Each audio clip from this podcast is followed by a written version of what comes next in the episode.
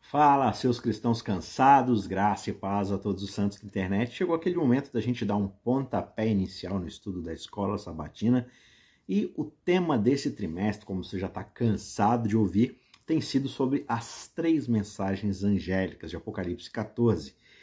E hoje a gente vai explorar um pouco o tema dessa semana, que é adorando o Criador. Então, ao longo desse vídeo, a gente vai abordar os três tópicos principais de costume aqui que tem sido nesse nosso canal há algum tempo e são temas fundamentais para a gente entender o significado e o propósito que nós temos baseado na criação e como a criação ela se relaciona com a nossa fé e a nossa salvação. Esses três tópicos então são: primeiro, a criação fornece o contexto para a nossa vida. Segundo, a evolução destrói o evangelho. E terceiro, a criação torna a redenção algo possível. Então a gente vai iniciar a nossa conversa agora refletindo sobre o verso que a gente encontra logo em Apocalipse 4, verso 11, que diz: Tu és digno, Senhor e Deus nosso, de receber a glória, a honra e o poder, porque criaste todas as coisas e por tua vontade elas vieram a existir e foram criadas. Esse verso também aqui de Apocalipse, mas do capítulo 4, ele mostra pra gente, ele lembra pra gente que Deus é o criador de tudo que existe e que ele merece toda a nossa adoração e louvor precisamente por causa disso. Então, primeiramente, a gente vai discutir como é que a criação fornece o contexto da nossa vida, ajudando a gente a responder as grandes questões da existência e como a nossa origem, o nosso propósito, o nosso destino podem ser iluminados a essa luz da criação. Né? Então a gente vai ver como a criação apela tanto à nossa razão quanto aos nossos corações, mostrando quanto Deus se preocupa conosco, é um Deus pessoal, interessado na nossa salvação. Em seguida, a gente vai analisar como a teoria da evolução destrói o evangelho, a narrativa do evangelho, a mensagem central do evangelho, porque ela ensina que a morte é necessária para a vida e contradiz a mensagem bíblica dessa forma, de que a morte é um inimigo que foi trazido para esse mundo pelo pecado.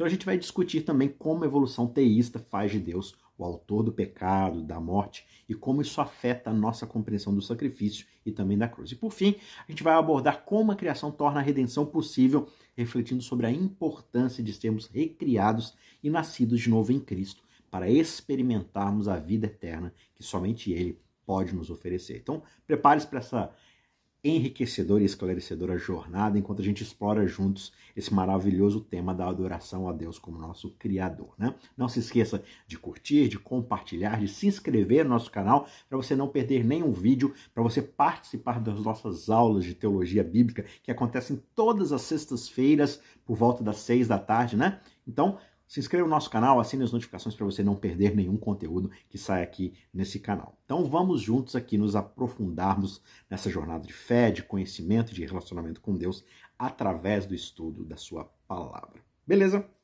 Primeiro ponto, então, a criação fornece o contexto da nossa vida. É a crença em Deus como Criador que dava esperança para João durante o seu período de exílio ali na ilha de Patmos.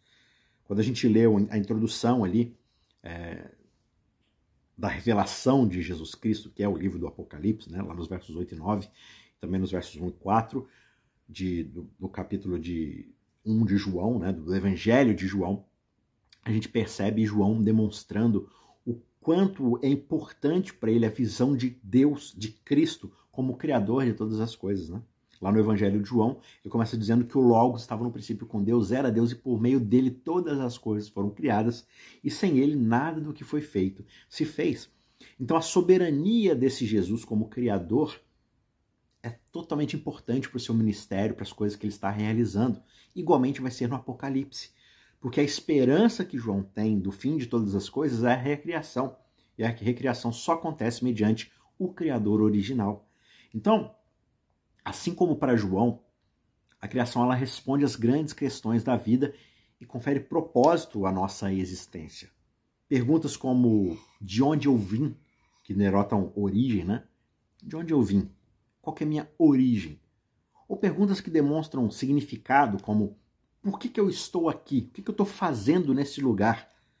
Perguntas que denotam destino, para onde eu vou, qual é o meu destino, para onde eu estou indo. E também aquelas coisas voltadas à moralidade, à ética. No que, que eu devo acreditar? O que, que é certo? o que, que é errado? Essas perguntas precisam de uma narrativa maior para serem respondidas. E a criação é uma dessas narrativas, e é a narrativa da revelação de Deus que é apresentada para nós. Então, o Espírito de Deus, que pairava sobre as águas antes da criação, é esse consolador chamado de Espírito da Verdade, e a sua missão é justamente definir e manter a verdade. E ele revela então esse Deus Criador para os autores bíblicos que vão ensinar para a gente essas verdades dos seus pontos de vista, através da sua cultura, da sua vivência. E esse mesmo Espírito de Deus, ele habita primeiramente nos, é, né, nos nossos corações como o Espírito da verdade. E assim ele se torna o nosso consolador. Ele nos conforta e nos traz paz justamente na verdade. Só que não se pode encontrar verdade, não se pode encontrar paz verdadeira e conforto na falsidade, porque é tudo uma ilusão que não faz de conta que não traz substância.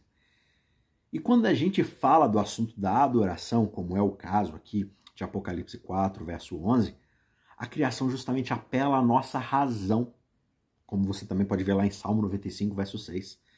Essa cláusula aqui que aparece no verso, né? Adore aquele que criou. Nessa primeira mensagem do anjo, faz todo sentido. Por que, que nós não adoraríamos aquele que nos criou? Ou por que adoraríamos qualquer outra coisa ou pessoa que não nos criou? Veja, a criação, além de apelar para o nosso emocional, né, para o nosso, aliás, para o nosso racional, para a nossa mente, pela lógica de que nós adoramos aquele que tem o poder criador sobre nossas vidas, ela também apela para os nossos corações, como a gente vê lá em Salmo 8, verso 4 a 6. Quando nós percebemos que o Criador do universo não só é todo poderoso e tem poder para criar e destruir o que ele quiser, esse Deus ele tem interesse pessoal na minha salvação e num relacionamento comigo, que tipo de valor isso atribui à minha vida? É um valor inestimável, não só para a minha vida, mas para cada vida humana. Deus ele é imanente, ou seja, ele é próximo, ele é pessoal, ele é relacional. Ele não é o Deus descrito pelo deísmo, que é um Deus que criou as coisas e se afastou da sua criação e deixou a gente a nossa própria sorte. Não. Ele deseja se aproximar de nós com um relacionamento pessoal.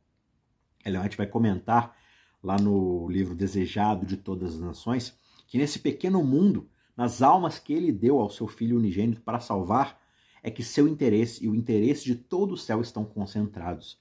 Deus está inclinado de seu trono para ouvir o clamor dos oprimidos. A cada oração sincera, ele responde: Eis-me aqui. Ele ergue os angustiados e oprimidos. Em todas as nossas aflições, ele mesmo é afligido. Em cada tentação e em cada provação, o anjo da sua presença está perto de nós para nos confortar e nos libertar. Imagine que a vida seja como esse elaborado tecido, cheio de elementos, cheio de cores, e as respostas às perguntas que nós temos são os fios que conectam cada peça. E a verdade que de fato conecta todos esses elementos é como essa bela linha dourada, fazendo os contornos e unindo tudo nessa bela tapeçaria que ilustra o amor de Deus e o nosso propósito dentro da existência da criação. Quando a gente ouve histórias que o próprio Jesus conta, como a história do filho pródigo lá em Lucas 15, a gente consegue compreender um pouquinho ali, através da narrativa que Jesus demonstra, a importância do contexto da criação na nossa vida. Porque a gente vê ali um filho pródigo que se afasta do pai, rejeita o lar do pai, se rebela contra ele, querendo fazer as coisas do seu próprio jeito. E com isso ele vai viver a sua vida do seu próprio jeito. E nisso ele se perde, ele se degrada, assim como a humanidade que se esqueceu do seu Criador e perdeu o seu propósito de vida, indo viver do seu próprio jeito. Só que através do arrependimento, do retorno ao Pai, aquele filho pródigo descobre novamente o seu valor e o seu lugar na família. E da mesma forma, quando nós reconhecemos Deus como nosso Criador e buscamos a verdade que só pode ser encontrada nele, nós também encontramos conforto, paz, amor e redescobrimos o nosso propósito nesse mundo. Quando nós contemplamos a vastidão do universo, a gente consegue sentir esses pequenos e insignificantes sentimentos que são trazidos para o nosso coração. O universo é tão grande, é tão gigantesco, né? E eu sou tão pequeno, sou tão insignificante. Eu sou como se fosse um, mero grão de areia no meio de uma praia infinita. É muitas vezes assim que a gente se sente, um vazio existencial. Só que, no entanto, quando nós entendemos que Deus é o Criador de tudo e ainda assim Ele se importa conosco individualmente e que Ele deseja ter um relacionamento conosco, isso muda a nossa perspectiva completamente. A grandiosidade do universo não diminui a nossa importância perante Deus. Na verdade, realça o amor de Deus e o cuidado dele por cada um de nós, porque mesmo tendo criado uma coisa tão vasta como é o universo, ele ainda se importa individualmente e relacionalmente com um grão de areia no meio dessa vasta criação. Então a criação serve para demonstrar esse amor e esse cuidado relacional que o Criador tem a nível pessoal. Uma outra coisa é que a criação também nos ajuda a entender o nosso lugar no mundo e a importância da gente cuidar do meio ambiente, cuidar das coisas que Deus nos confiou, a responsabilidade que nós temos de sermos o seu mordomo na criação, como Gênesis vai contar pra gente, né? Ele nos colocou como governantes dessa terra. Infelizmente a gente estragou tudo fazendo as coisas do nosso próprio jeito. Só que quando nós nos conscientizarmos da nossa responsabilidade como filhos de Deus e cuidadores desse planeta, então nós seremos mais inspirados a agir de maneira mais sustentável, mais respeitosa em relação à natureza que ele colocou para nós vivermos. Uma outra coisa é que o conhecimento do nosso Criador também nos ajuda a discernir entre o certo e o errado, porque estabelece para gente uma base mais sólida para a moralidade. Quando nós entendemos que Deus é a fonte de toda a verdade e justiça, nós podemos buscar na Sua palavra os princípios que devem guiar as nossas vidas. Porque a mesma palavra que trouxe as coisas à existência a partir do nada é a palavra que lá na criação define o bem e o mal. E ele governa o seu universo a partir dessa verdade. E a Bíblia nos revela justamente esse código moral para viver de acordo com a vontade de Deus, o que nos permite encontrar paz, alegria e realização na nossa caminhada cristã. Agora, imagine que a gente foi criado aqui pelo mero acaso, a gente surgiu aqui do nada por uma mera coincidência estatística de milhões e milhões e milhões de anos, e a gente está aqui simplesmente por algum desvio de rota do universo. E a evolução é aquilo que nos joga para frente e que na verdade faz a gente só voltar para trás. O que, que eu posso usar como base e fundamento dentro desse universo para definir o que é certo e errado? Nada apenas o utilitarismo, apenas aquilo que me faz bem, ou aquilo que eu preciso para perpetuar a sobrevivência da minha espécie. Por isso que, né, teóricos como Richard Dawkins vão falar do gene egoísta. Tudo para gente que é certo e errado é motivado no quanto eu consigo perpetuar a minha espécie. É o gene egoísta. Por quê? Porque não existe de fato algo superior como referência para nos dizer o que é certo e errado. Mas, mediante a narrativa da criação, a gente tem o propósito ético do que é certo e errado, né? Então, em resumo, a criação fornece para a gente o contexto para as nossas vidas. Ela responde às grandes questões sobre a nossa origem, o nosso significado, o nosso destino e a nossa moralidade. E ao compreendermos e aceitarmos essa verdade sobre quem Deus é como o nosso Criador, a gente encontra então propósito para nossa existência. Não só isso, mas conforto, paz, orientação e proximidade com esse Deus na nossa jornada. Deus, como nosso Criador amoroso, está sempre ao nosso lado, desejando nos guiar e nos abençoar em cada passo do nosso caminho. Ponto de número dois: a evolução, ou pelo menos a, a narrativa, a cosmovisão da evolução, ela destrói a mensagem do Evangelho. Vejam, o Evangelho, através do juízo, como a gente tem estudado nesse trimestre, põe fim ao sofrimento e à morte ao deixar claro para todo o universo qual é o caminho de vida qual é o caminho de morte. Só que, no entanto, a teoria da evolução vai ensinar para gente que a morte é necessária para trazer vida mediante essa constante adaptação das próximas gerações, eliminando aqueles que não se adaptam e continuando através daqueles que são mais capazes. Né? Então, a teoria básica da evolução é, é a perpetuação da espécie mais adaptada. Então, o indivíduo que é mais adaptado, ele vai sobreviver, os outros vão morrer. E com isso você vai fortalecendo a espécie por meio da eliminação dos elos menos adaptados. Então veja, que espécie de universo é esse onde a ética, na verdade, nada mais é do que sobreviver a qualquer custo? Só que, de acordo com a Bíblia, a morte não é um instrumento de aperfeiçoamento e de vida. A morte é um inimigo trazido ao mundo de Deus por causa do pecado a morte entra no mundo por causa do pecado. Não como um instrumento de aperfeiçoamento, mas como uma consequência do afastamento de Deus.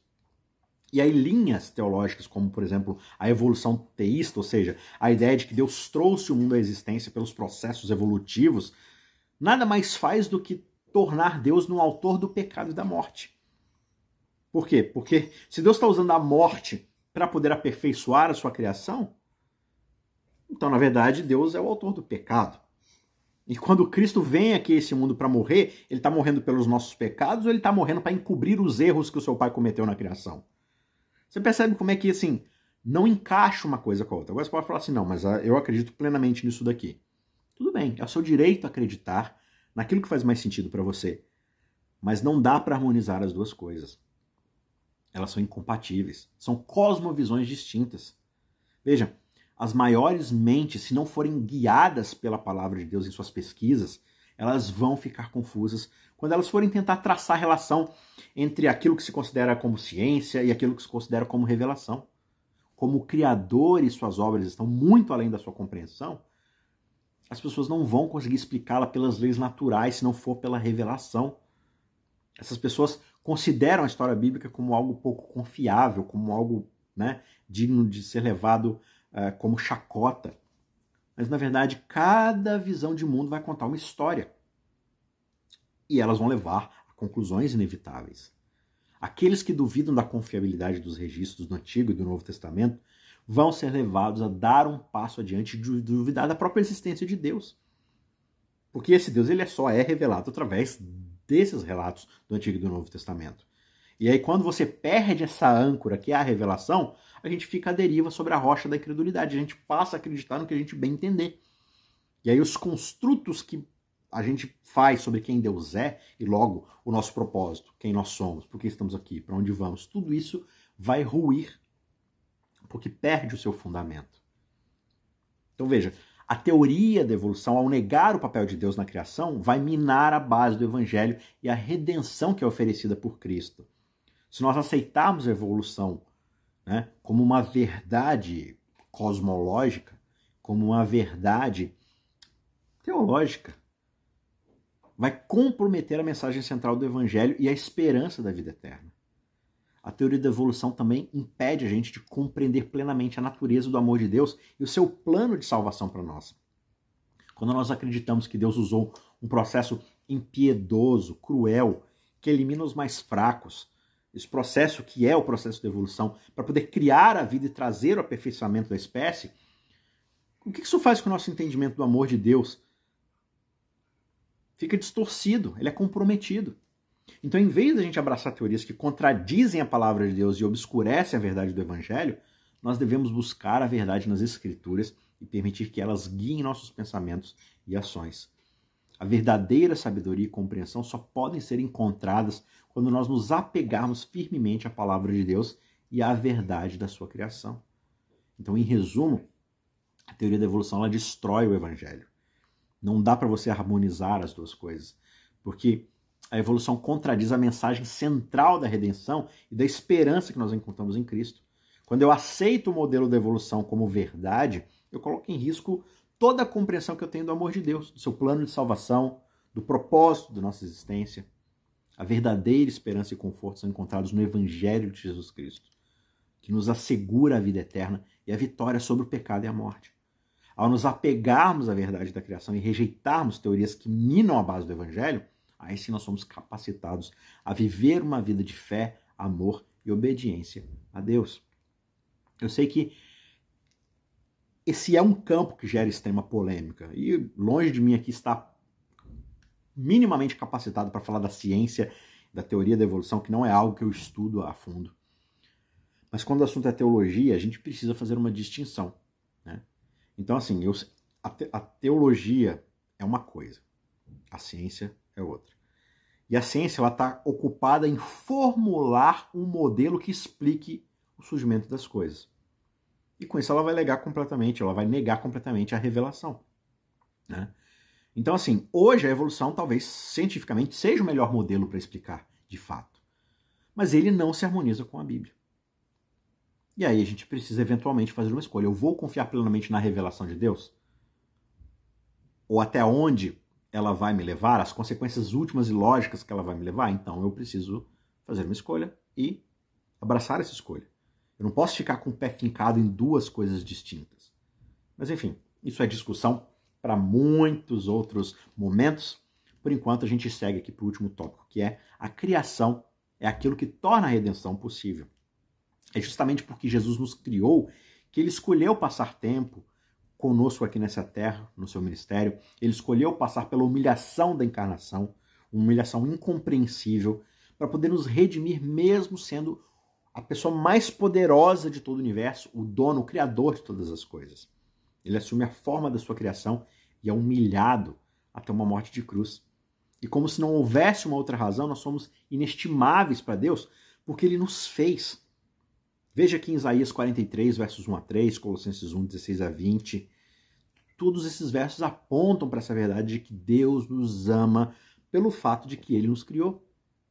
Jesus colocou a nossa humanidade para morrer com ele na cruz, através da sua própria morte, como Paulo ensina para a gente em Romanos 6, 4 a 6.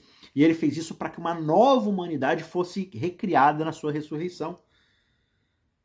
Ele passou por tudo isso para que a gente tenha uma segunda chance, para que tenhamos alguma esperança de vida. E para isso nós devemos então ser recriados, devemos nascer de novo com ele na sua morte. Como João vai explicar no seu evangelho no capítulo 3, versos 3, em 2 Coríntios 5, verso 17, enfim. Aquele que diz eu dou a minha vida para recebê-la novamente, ele saiu do túmulo com a vida que estava nele mesmo. A sua humanidade morreu, mas a divindade não morreu. E em sua divindade, Cristo possuía o poder de romper os laços da morte. Cristo se tornou um com a humanidade, para que a humanidade pudesse se tornar uma em seu espírito e na vida com ele. E em virtude dessa união, na obediência à palavra de Deus, a vida que é dele se torna a vida que é minha. Ellen comenta isso lá em Para Conhecê-lo, página 71. Veja, a redenção oferecida por Jesus só é possível graças à sua obra de criação.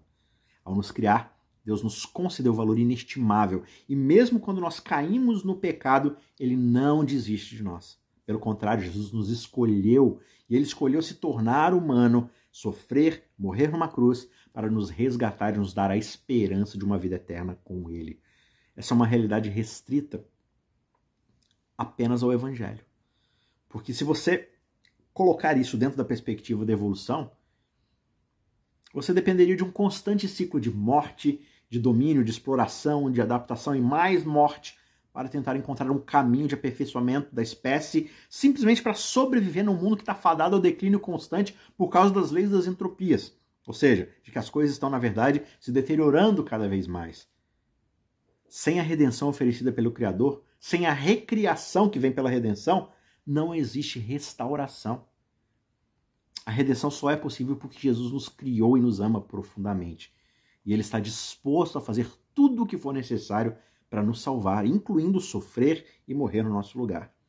E aí, quando eu aceito o seu sacrifício e me submeto à sua vontade, eu sou, eu sou então transformado e recriado numa nova vida, à sua imagem novamente, e sou capacitado a viver uma vida de fé, de amor, de obediência a esse mesmo Deus. Portanto, a criação é um elemento essencial do plano de salvação, porque sem ela não haveria razão para a redenção. Ao reconhecermos o nosso valor aos olhos de Deus e a extensão do amor que ele nos demonstrou ao enviar Jesus para nos salvar, nós somos motivados a nos entregar totalmente a ele, permitindo que ele nos transforme e nos recrie a sua imagem. A teoria da evolução é uma das maiores armadilhas de Satanás para enganar a humanidade e afastá-la da verdade de Deus. Quando nós aceitamos essa teoria, a gente nega a existência do Criador e a importância da sua lei. Quarto mandamento lembra para a gente que Deus é o Criador e que nós devemos honrá-lo e adorá-lo como tal. Quando nós defendermos a verdade da criação, a gente está se posicionando contra as mentiras e os enganos do inimigo e nos mantendo firmes na fé e na revelação da verdade de quem é Deus. A Bíblia é clara em afirmar que Ele é o nosso Criador e que nós devemos adorá-lo e obedecer à sua vontade, porque Ele tem o direito de estabelecer o que é certo e o que é errado. Só que a teoria da evolução mina essa autoridade da palavra de Deus e nos leva a questionar o seu poder e o seu amor. Nos leva a questionar a possibilidade de redenção. No entanto, quando a gente se apega à verdade revelada nas Escrituras e rejeitamos teorias né, que o mundo secular quer nos trazer, nós somos fortalecidos na nossa fé e somos capacitados a viver uma vida de obediência ao serviço de Deus, pregar o Evangelho. Numa última análise, a nossa salvação está enraizada no fato de que Deus nos criou e Ele nos ama o suficiente para enviar o seu Filho Jesus Cristo para nos redimir de todo o pecado de toda a entropia desse mundo. Ao reconhecermos e aceitarmos essa verdade, nós podemos experimentar a transformação e a vida abundante que Deus deseja para cada um de nós. Portanto, é essencial a gente rejeitar todas as fábulas que nos conduzem à incredulidade e nos apegarmos firmemente à verdade da criação e à revelação do poder transformador do Evangelho de Cristo Jesus. Que Deus te abençoe, que Ele te capacite, te transforme, que seu Espírito habite em você o tempo todo e te leve a essa jornada de ser uma nova criatura a cada dia. A gente se vê na semana que vem. Um abraço. Tchau, tchau.